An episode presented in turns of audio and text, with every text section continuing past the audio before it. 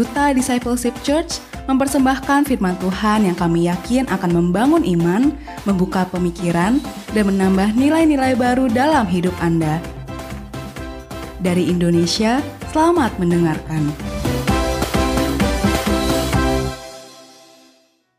Shalom Bapak Ibu semuanya.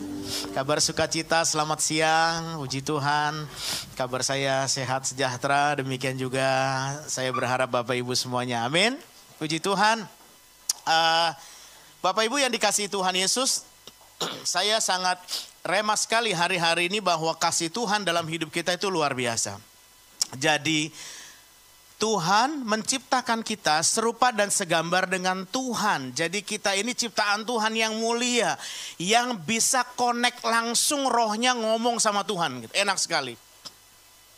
Waktu Adam dan Hawa diciptakan oleh Tuhan, maka Adam dan Hawa sebagai manusia, mereka punya roh yang luar biasa. Mereka bisa komunikasi langsung dengan Tuhan. Beda dengan ciptaan yang lain, gunung, bulan, matahari, dan lain sebagainya. Ciptaan Tuhan yang lain tidak ada disebutkan yang paling mulia di mana mereka bisa bersekutu dengan Tuhan. Gak bisa.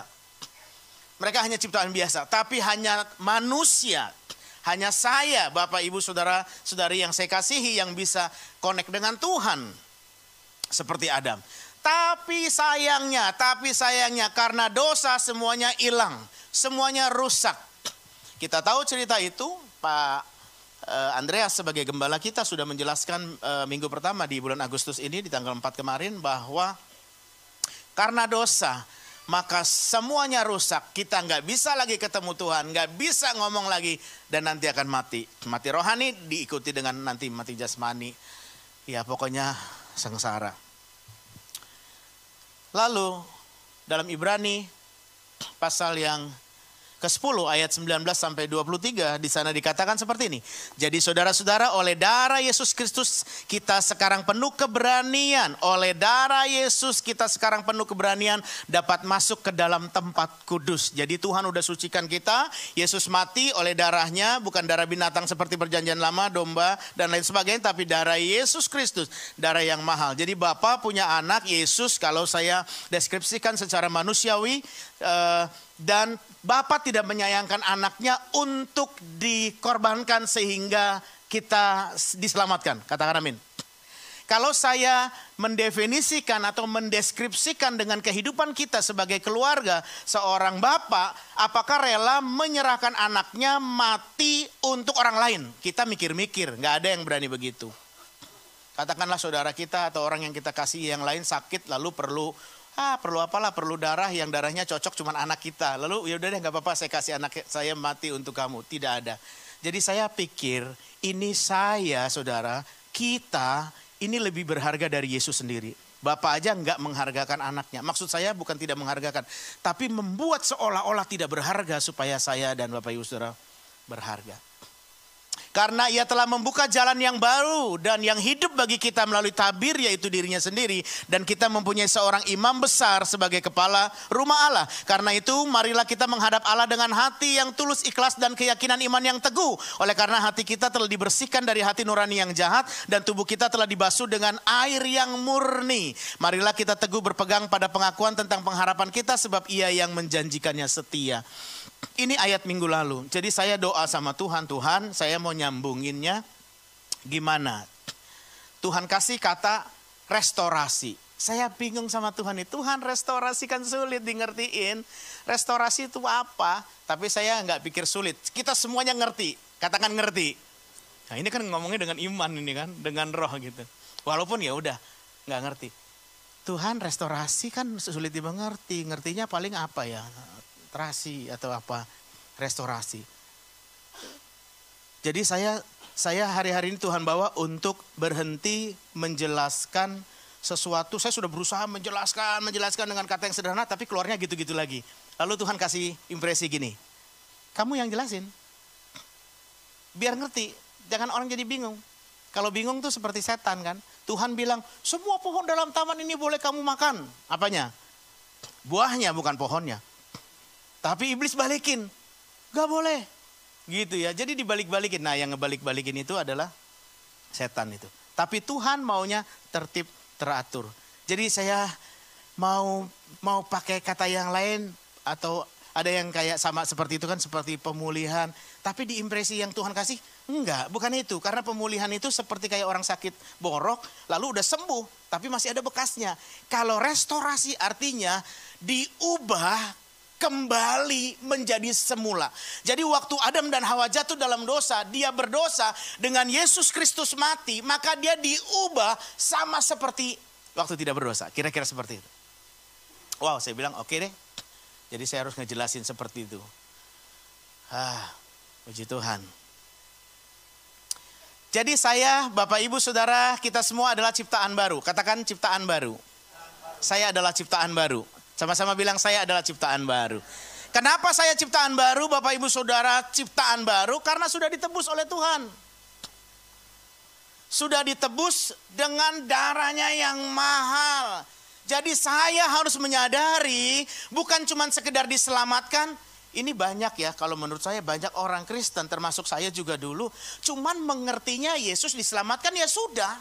Habis itu nggak ada laku apa-apa, lakukan apa-apa, do nothing. Ya udah yang penting Tuhan udah selamatkan saya. Toh juga hidup saya untuk Tuhan. Tapi ketika hari hari ini saudara dalam dalam keintiman kita kalau kita mau dibawa oleh Tuhan, Tuhan akan menyingkapkan hal yang lebih banyak lagi arti tentang cinta Tuhan dalam hidup kita. Jadi saya sudah ditebus, kita sudah ditebus untuk apa? Akhirnya ikut Tuhan.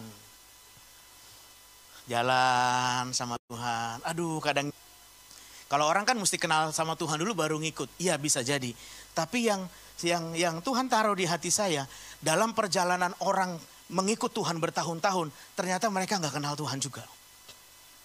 Dan baru Tuhan singkapkan sedikit demi sedikit, baru akhirnya iya ya. Oh ini tuh Yesus tuh gitu ya. Oh ini tuh uh, Tuhan itu luar biasa dan uh, saya bertobat dari hal-hal yang kepada Yesus. Jadi makanya kita betul-betul harus kenal Yesus kita itu siapa. Kenapa? Karena kalau tidak kenal, tidak sayang. Kalau tidak sayang, tidak cinta. Itu dia. Tidak tak kenal maka tak sayang, tak sayang maka tak cinta.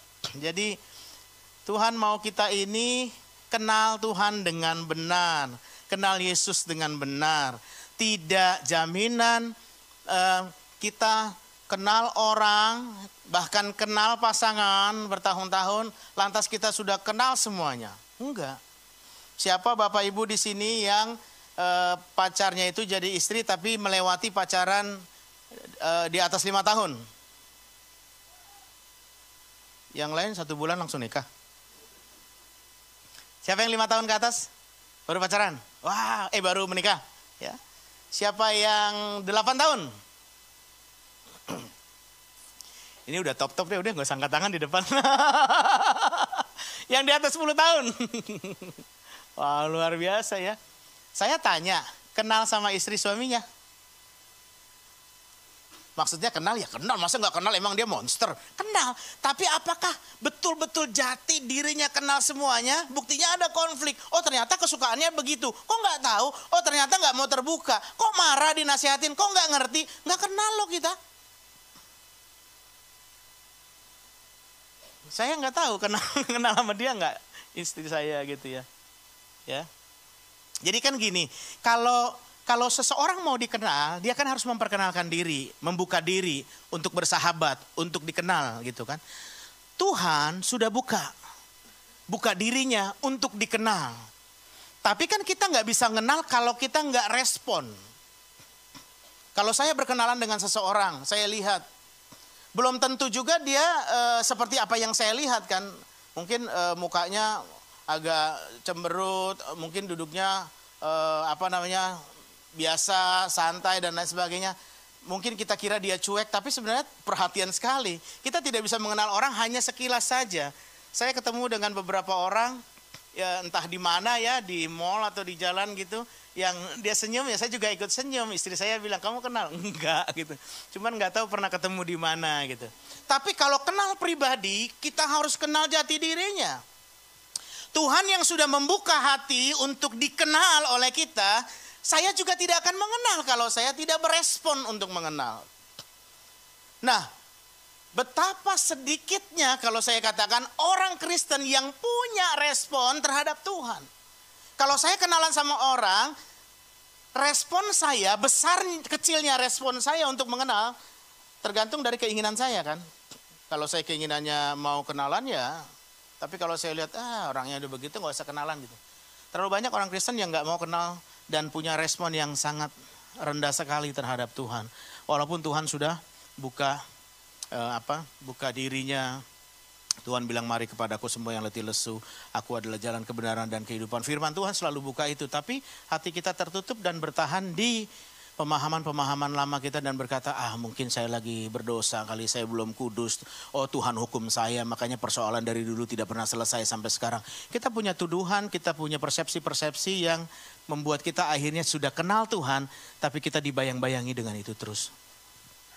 Jadi setelah orang sudah mengenal, Tuhan buka diri, saya juga respon, oh ya ternyata Tuhan tuh baik ya. Lalu mulai jalan. Kalau kita kenalan dengan sahabat di bisnis, di kantor, di kuliah, dan mulai kenal, lalu kan uh, ada hubungan persahabatan dan jalan gitu. Sama juga seperti Tuhan juga kita harus seperti itu. Nah bagaimana kita harus kenal Tuhan? Filipi pasal 3 ayat 10 sama-sama baca 3 4 yang ku kehendaki ialah mengenal dia dan kuasa kebangkitannya dan persekutuan dalam penderitaannya di mana aku menjadi serupa dengan dia dalam kematiannya.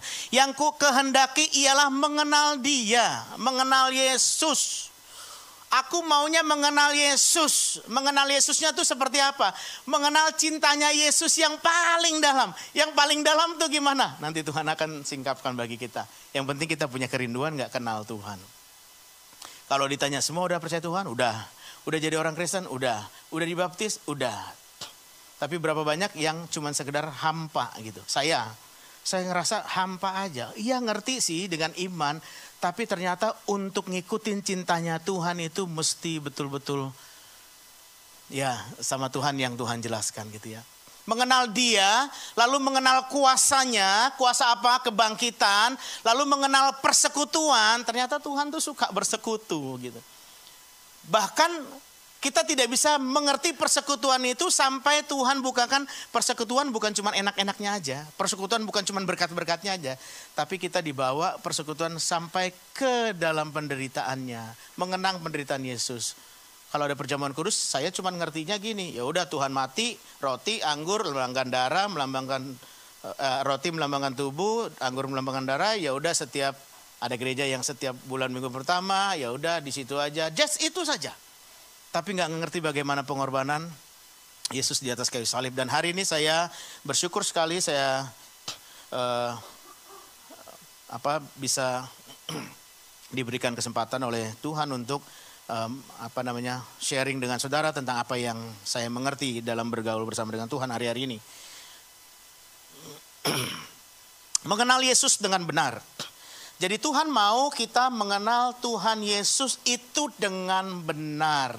Bukan kata orang, bukan karena kita ngelihat sesuatu dijawab oleh Tuhan, bukan karena oh kita tahu dari Alkitab. Bagus sih, tapi rupanya Tuhan punya cara tersendiri untuk memperkenalkan dirinya kepada kita kalau kita mau. Ada orang bilang kalau mau lihat seseorang punya hubungan yang baik dengan Tuhan atau tidak, lihat aja pasangan suami istrinya. Jadi dari pasangan suami istri bisa kelihatan hubungan dengan Tuhan tuh dia tuh gimana, baik apa enggak. Nah kalau hubungan suami istrinya marah-marah, pasti hubungan dengan Tuhannya kurang bagus. Tuhan maunya bagus. Nah kalau meneliti hati saya, saya punya hubungan keluarga yang nggak bagus waktu itu. Pertama menikah. Bukan pertama menikah sih, Sampai seterusnya, sampai punya anak satu, dua, tiga. Kenapa? Karena ada tuntutan-tuntutan dalam keluarga sehingga yang membuat jadi salah satu stres. Kalau nggak suami stres, istri stres. Ada nggak begitu di keluarga kita? Aduh, tadinya mendambakan itu menikah tuh enak gitu ya. Tapi kok nyatanya enggak gitu. Keluarga tuh kok bukannya hadirnya Tuhan, tapi kok hadirnya neraka di keluarga gitu. Sehingga lebih senangnya keluar gitu. Dapat sorga, udah begitu ke rumah ada neraka lagi gitu. Tuntutan-tuntutannya apa? Saya tanya, tanya, tanya terus. Karena kurang kasih sayang Bapak di hati saya gitu.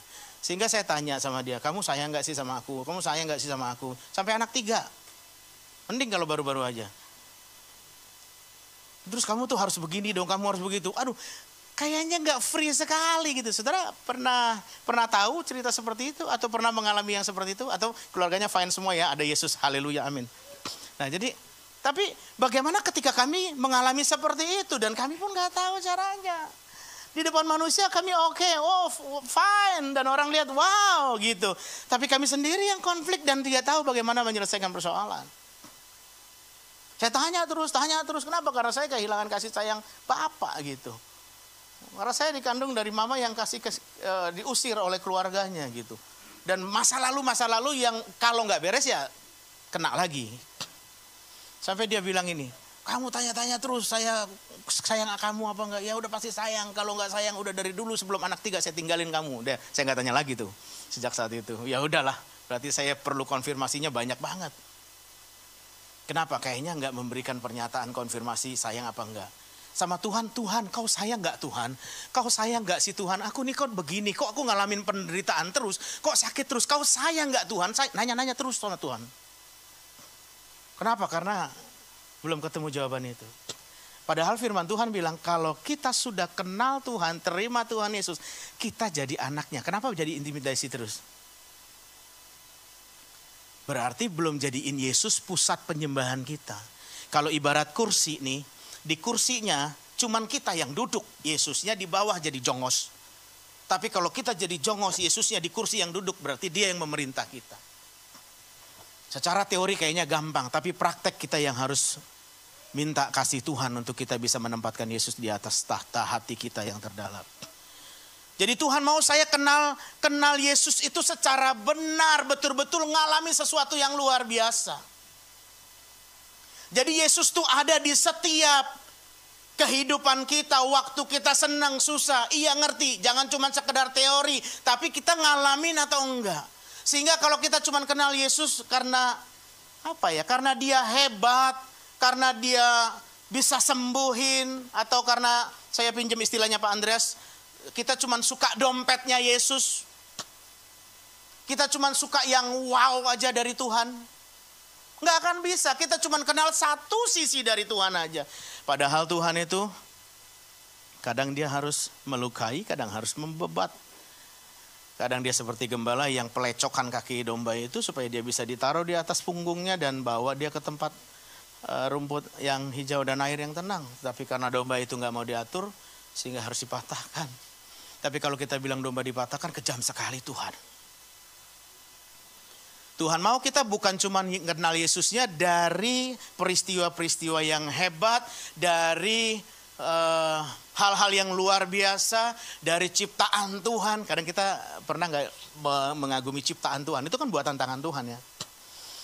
Jadi waktu kami jalan-jalan sama anak kantor, itu ke Bangka, ngelihat Kulong Biru. Saudara yang tahu Bangka, Kulong Biru ada danau, danau dua danau uh, apa kiri kanan gitu di tengahnya jalan samping kiri biru samping kanan hijau wah bisa seperti itu ya ya nggak salah mengagumi tapi kalau kita lupa kepada Tuhan hanya mengagumi ciptaannya itu yang berdosa di hadapan Tuhan nah ini bukan cuma sekedar apa yang yang ciptaan Tuhan tapi kita mulai lihat apa yang menjadi ciptaan manusia yang bagus, yang luar biasa dan kita mulai mengagumi sampai lupa Tuhannya gitu.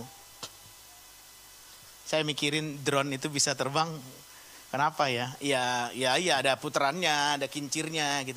Tapi manusia kok nggak bisa terbang? Bikin aja kincirnya gitu bisa terbang nggak? Gitu.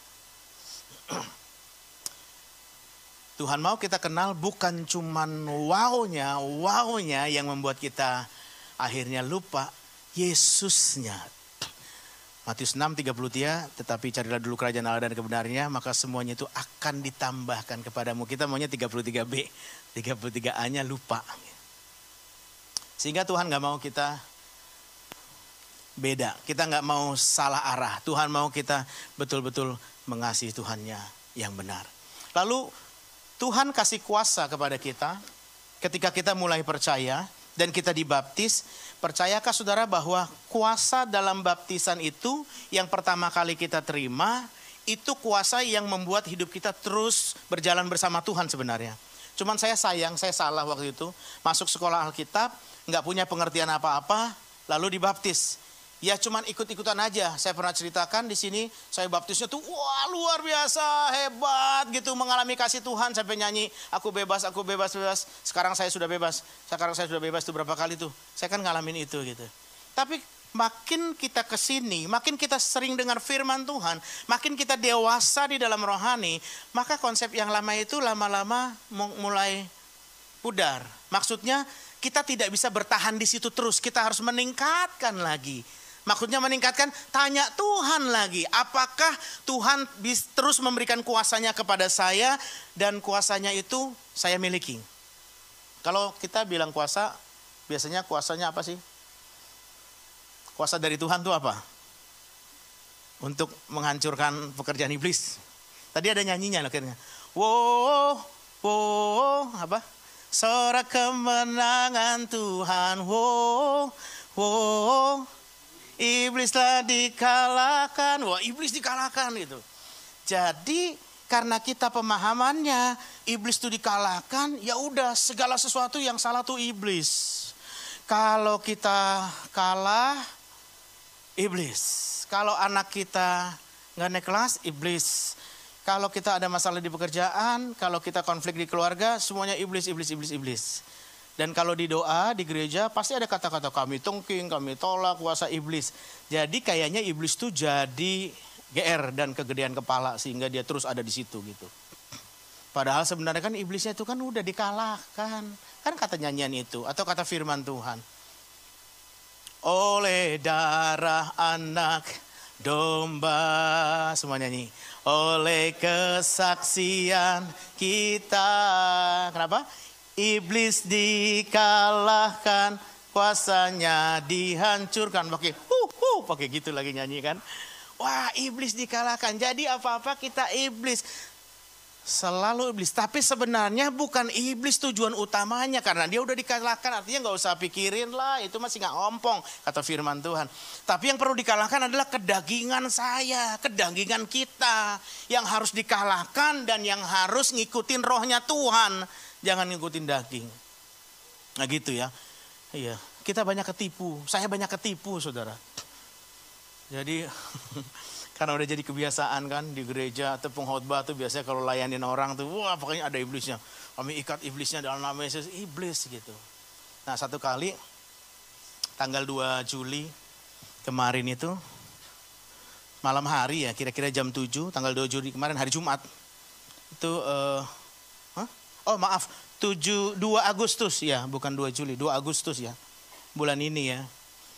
Jadi uh, di perumahan tempat saya kan, saya pas di, di mobil malam hari itu ada WA masuk, jadi saya harus berhenti mobil dulu untuk balas WA gitu.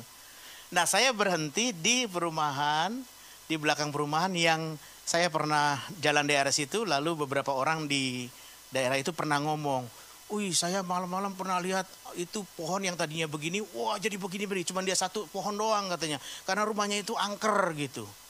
Nah saya mikirnya tadinya nggak nggak pikir itu cuma duduk aja bales WA di mobil gitu kan.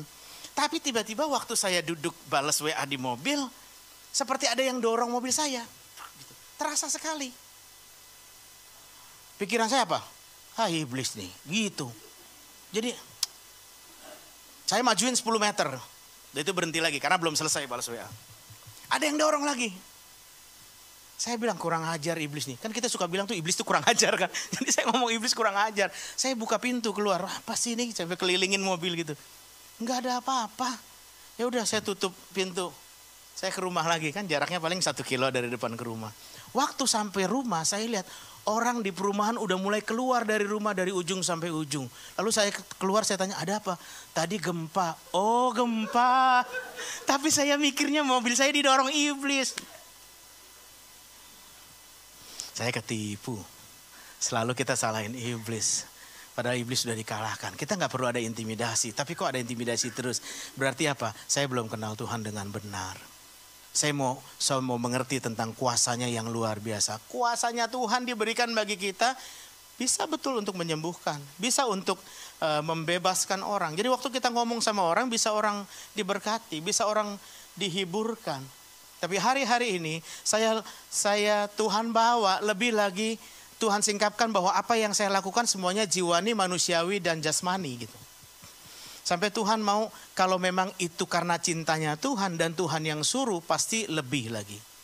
Tadi Tuhan gerakan saya berdoa untuk saya berdiri di sini biasa, setiap minggu juga biasa saya hadir ke sini, saya ikut nyanyi atau ya kalau kadang khotbah seperti ini ya khotbah. Tapi kayaknya itu dilakukan dengan kebiasaan semuanya karena Tuhan, semuanya karena Tuhan. Tapi kayaknya jadi kebiasaan yang jasmani, manusiawi dan jiwani gitu.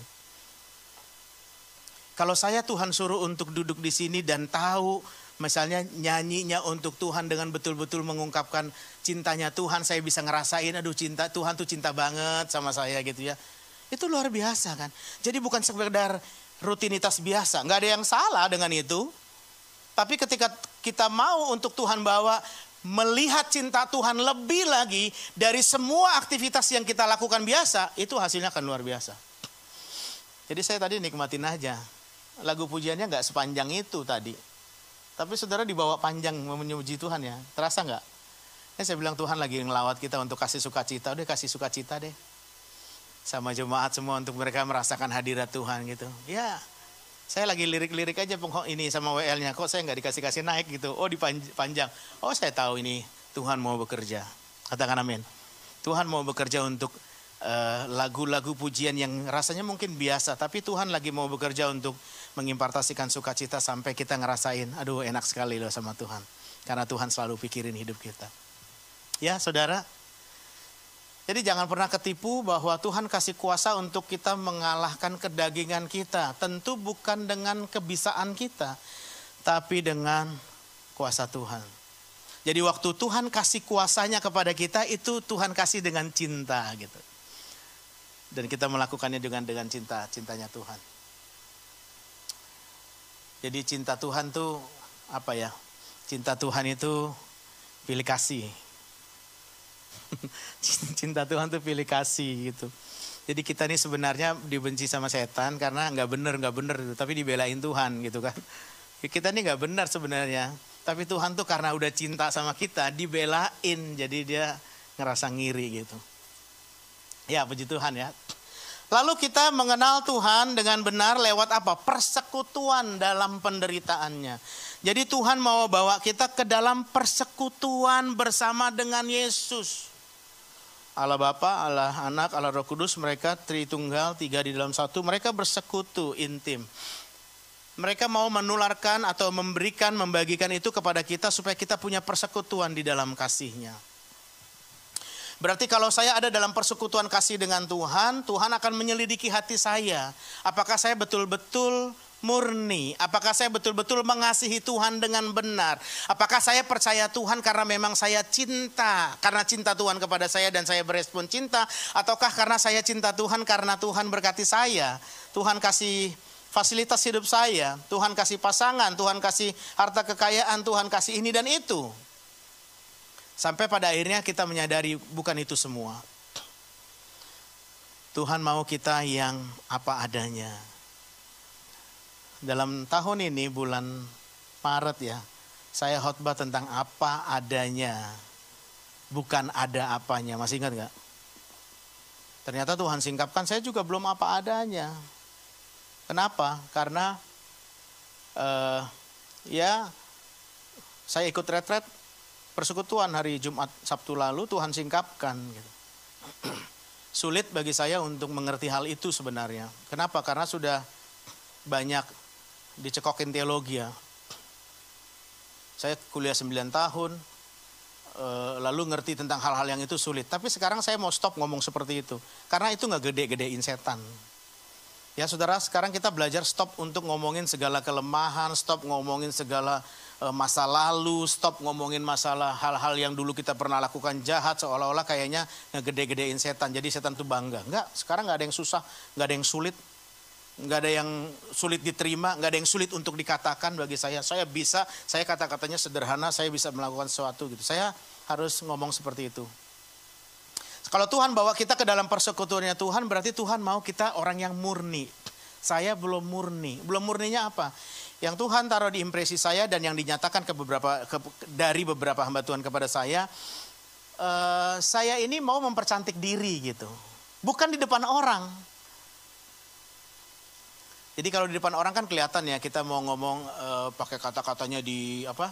dibagus-bagusin supaya kelihatan berwibawa gitu atau uh, pokoknya supaya kelihatan orang menghormati gitu. Itu di depan orang. Tapi ini bukan di depan orang, di depan Tuhan. Saya sendiri sedang memahami lagi gimana Tuhan maksudnya. Iya, dengan konsep-konsep kamu dari konsep rohani yang ada pada kamu tuh tebel banget katanya.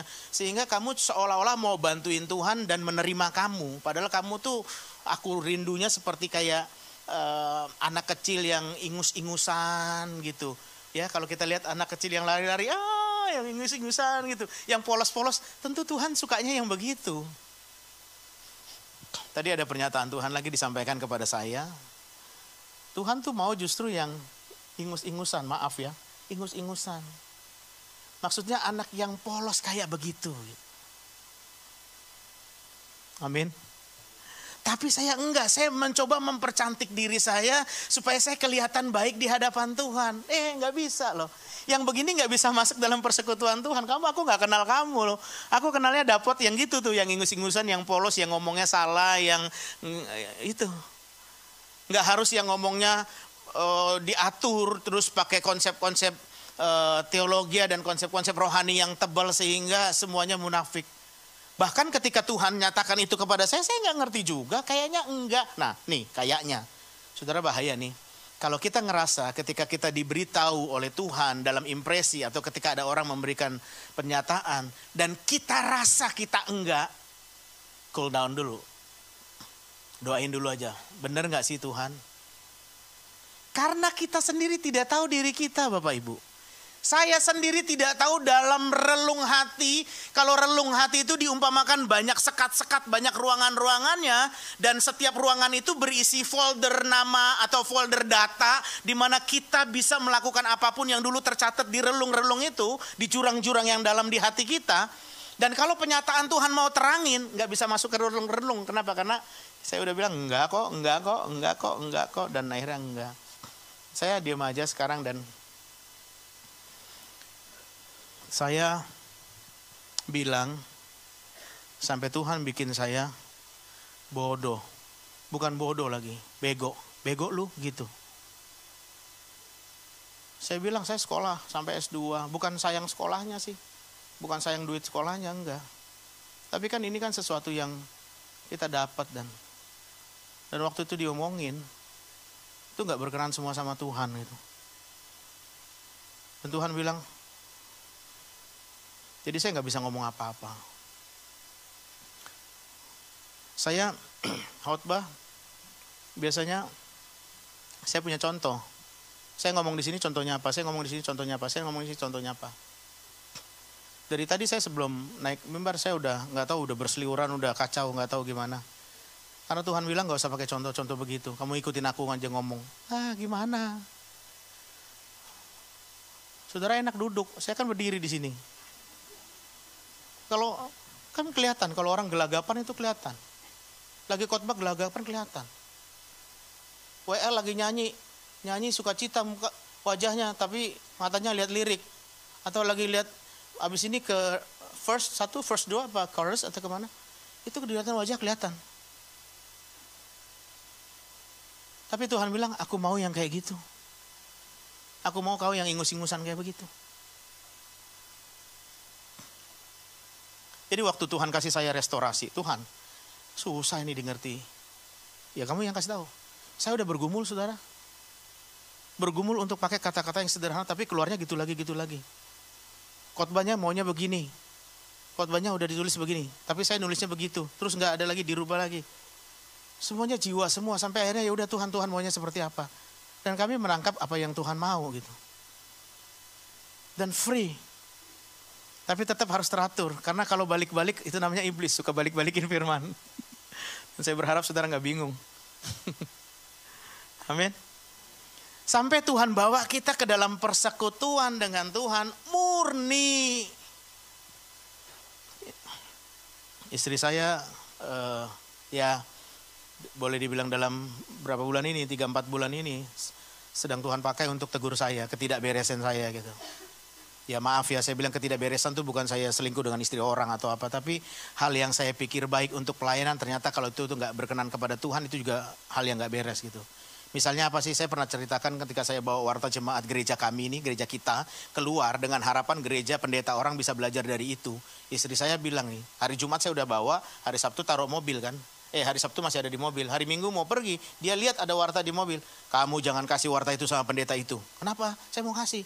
Jangan. Kenapa? Saya mulai benarin diri. Kamu mau nunjukin kan bahwa gereja kamu yang paling hebat bisa bikin warta kayak begitu, bisa video, ada Instagram, ada website, ada apa segala macam gitu. Kalau dia bisa terima oke, okay. tapi kalau dia enggak, bukankah dia akan terintimidasi? Kamu mengintimidasi orang. Terus yang kedua, kamu berarti kamu sombong. Enggak, bukan begitu. benerin banyak alasan. Dan sampai Tuhan bukakan, iya lu mau alasan apa lagi? Setiap perkataan yang kita keluarkan itu menunjukkan alasan kita dan menunjukkan kesalahan kita. Jadi nggak usah ngomong. Bahkan kalau ngomong tuh matanya udah mulai sadis. Nah, bapak-bapak kalau istri mulai sadis, ah itu dari Tuhan. kalau istri mulai sadis, mandangnya udah sadis. Maksudnya supaya ngerontokin egonya loh. Mana berani dari dia sama saya nggak berani. Dia ngomong sendiri. Nggak tahu ya hari-hari ini kok saya kok berani sama kamu. Kenapa? Karena saya tahu ini dari Tuhan. Dulu saya takut ngomong sama kamu. Istri-istri ada nggak takut sama suaminya? Wah gawat loh. Bapak-bapak gawat loh kalau istri takut sama saudara. Jangan dah. Dia nggak takut loh. Dan saya tahu karena itu dari Tuhan. Hari-hari saya tanya dia. Saya tanya, selalu tanya dia, dengar jangan salah persepsi saya DKI, suami, suami dibawa ke tiang istri, bukan. Tapi saya tahu bahwa dia itu punya sesuatu yang saya tidak punya. Dan dia ingetin saya, ini harus begini loh, ini harus begini. Bahkan kemarin di, di retret persekutuan, eh, ada gerakan udah mau ngomong nih. Ngomong minta maaf kesalahan. Eh, pas kebetulan dia di samping saya, saya bisikin, gini, gini, gini. Gak usah. Ah, gak usah Ternyata nggak usahnya mesti dia ngomong dulu, ada sesuatu baru saya ngomong jadi pas banget gitu. Waktunya Tuhan dibanding saya langsung apa di hati langsung ceger, kayaknya garing dan nggak ada dampak apa-apa. Nggak jadi pemulihan bagi diri saya juga. Gitu. Jadi tepat waktu berdasarkan waktunya Tuhan, enak sekali gitu. Tuhan bawa kita ke dalam persekutuan, Tuhan mau kita yang murni. Tuhan bilang saya nggak usah sok rohani, kamu tahu banyak hal tapi kamu nggak tahu cintaku yang paling paling tinggi kepada kamu dan kamu harus tahu itu. Dan untuk tahu yang paling tinggi cinta orang tuanya adalah anak-anak yang polos yang nggak nggak nanya besok makan apa enggak. Yang penting dia hidup aja dia lari-lari gitu anak yang paling kecil-kecil sekali gitu kan. Dia nggak tanya orang tuanya mah hari ini minum susunya apa makannya apa enggak. Pokoknya dia makan dia minum dia sejahtera dia doa eh dia tidur didoakan dan tahu-tahu jadi gede. Dan Tuhan mau kita jadi begitu. Katakan amin. Lalu yang, nah ini, bangun kehausan cinta akan Tuhan. Gimana bangun kehausan cinta akan Tuhan? Kalau kita nggak pernah merasakan cinta, ya kalau di suami istri kayak saya nggak pernah merasakan cinta ya kami bangun itu dulu. Kami damai dulu, kami minta Tuhan, kami minta uh, Pak Gembala, Ibu Gembala untuk layani kami, kami dapat kasih Tuhan, baru kami breakthrough, baru kami bisa cerita sama orang. Kalau enggak kita diam-diam aja, lalu berusaha untuk ngebaikin orang, perbaiki orang lain, nggak bisa, orang kami aja nggak baik. Orang kami aja nggak kenal, konflik aja tetap ada. Bapak Ibu sekarang udah 20 tahun, 30 tahun kawin, eh menikah, masih ada konflik? Masih. Masih ada walaupun mungkin nggak seperti dulu riaknya gitu atau gelombangnya. Tapi masih ada. Tapi lewat itulah kita semakin mengenal. Kita kenal Tuhannya gimana? Waktu Tuhan kasih berkat, wah kita girang. Tapi waktu Tuhan, dalam tanda kutip kasih, Tuhan gak kasih sakit sih. Tapi Tuhan izinkan sakit. Bukan cuma kita yang sakit, anak-anak sakit. Anak satu belum selesai, anak kedua. Anak kedua belum selesai, anak ketiga. Pernah gak sih ngalamin begitu? Aduh. Sampai Ayub ngalamin 10 anak mati dan dia bilang, wah Lalu dia sampai salah juga ngomongnya gitu kan. Lalu dia confess lagi ngomongnya dan Tuhan berkati. Luar biasa kan? Gak ada orang yang se, setangguh Ayub dibilang dia orang yang luar biasa. Orang yang paling jujur, saleh, takut akan Tuhan. Jadi harta bendanya pun dikasih dua kali lipat. Anaknya pun dikasih berapa? 10 lagi dari 10 jadi 10 lagi. Wah, bahkan anak-anaknya yang paling cantik di muka bumi waktu itu. Wah, luar biasa. Gimana bangun kehausan cinta akan Tuhan? Kita juga nggak tahu gimana caranya. Tapi sekarang mulai datang sama Tuhan. Tuhan, terima kasih. Engkau mengasihi aku. Engkau memperhatikan aku. Saya beberapa kali dengar satu lagu yang dinyanyikan oleh pendeta Weliar Kauntu. Dalam kesaksian lagu itu, dia mengangkat cerita seorang bapak yang sakit jantung didiagnosa besoknya mau di, diadakan uh, operasi gitu. Tapi satu saat dia diingatkan oleh lagu itu untuk bersyukur dan dia mulai bersyukur. Ampuni saya Tuhan, saya bersyukur untuk hidup ini. Jadi besok waktu di mau operasi ternyata jantungnya pulih. Sembuh hanya karena bersyukur. Saya mau bersyukur. Bersyukurnya berbeda dari apa yang biasa orang berdoa bersyukur. Sebelum uh, kita masuk dalam persekutuan ini, satu bulan sebelumnya Tuhan bawa saya untuk duduk diam, duduk diam aja.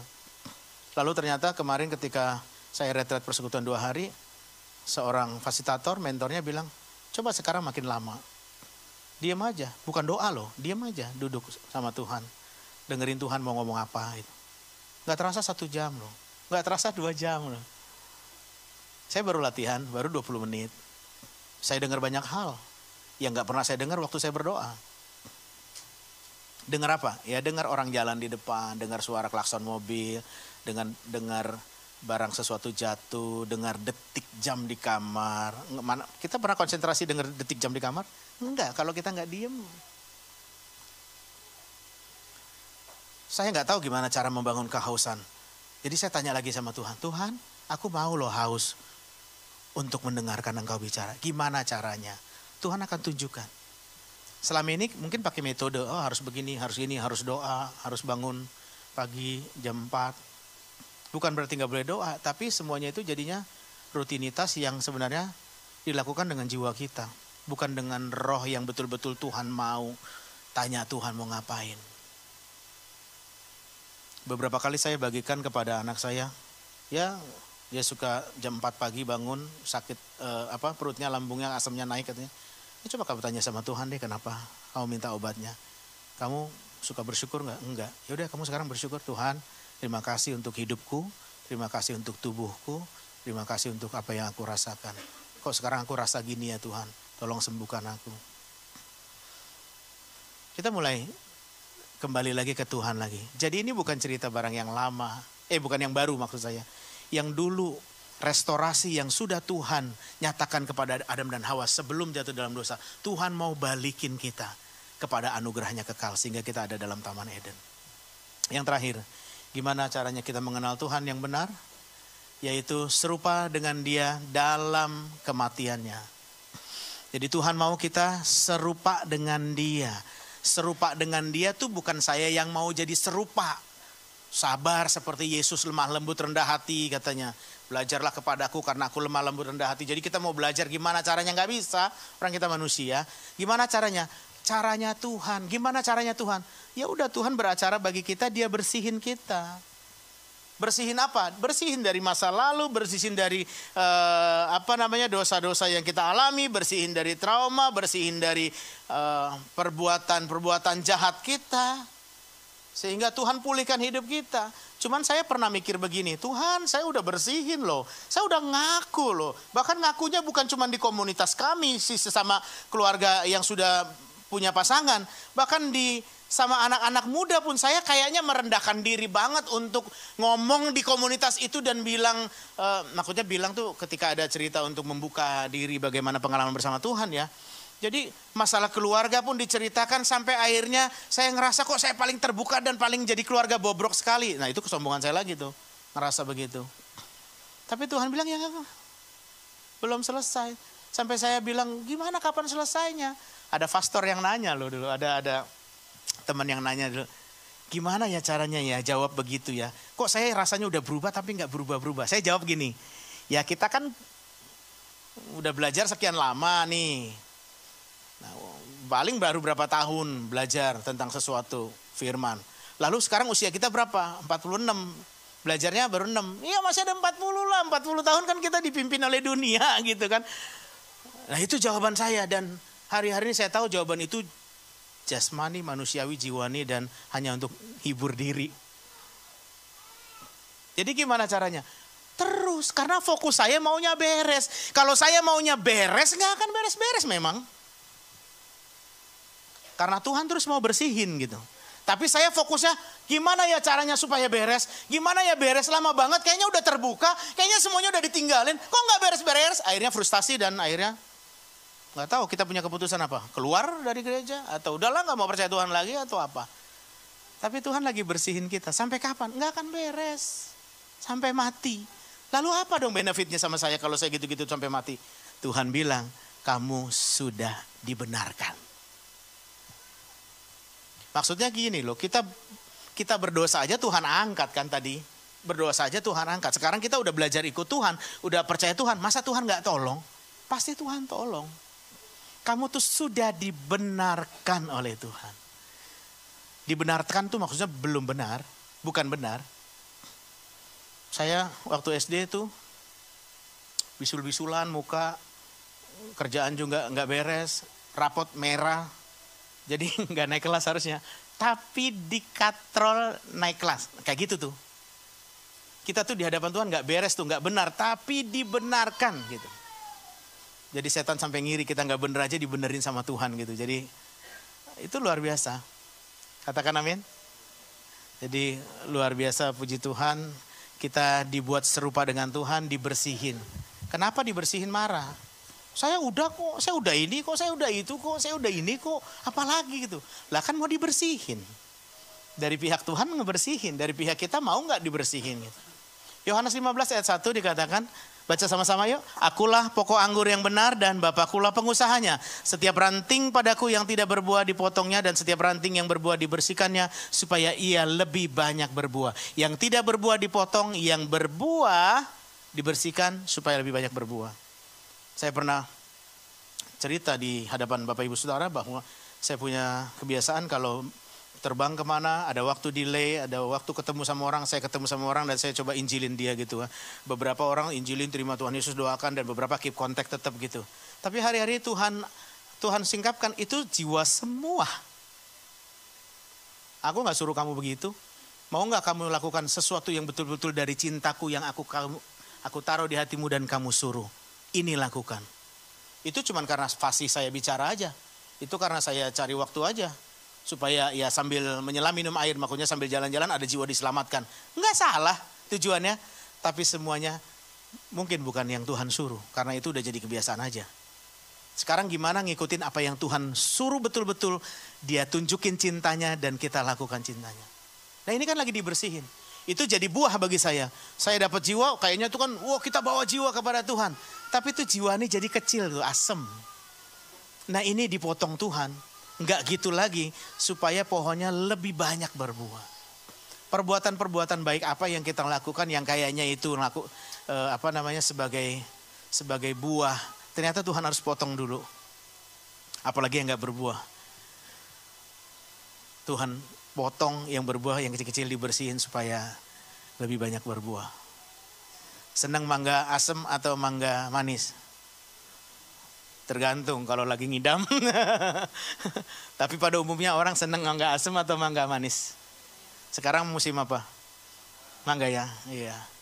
Kita akan lihat kalau mangga manis tuh yang kuning, ah kayak gitu tuh. Kalau buah hati kita, eh kalau perbuatan kita jadi buah yang harum bagi Tuhan tuh menyenangkan Tuhan luar biasa. Puji Tuhan, saudari berkati Tuhan. Amin. Mari kita datang kepada Tuhan.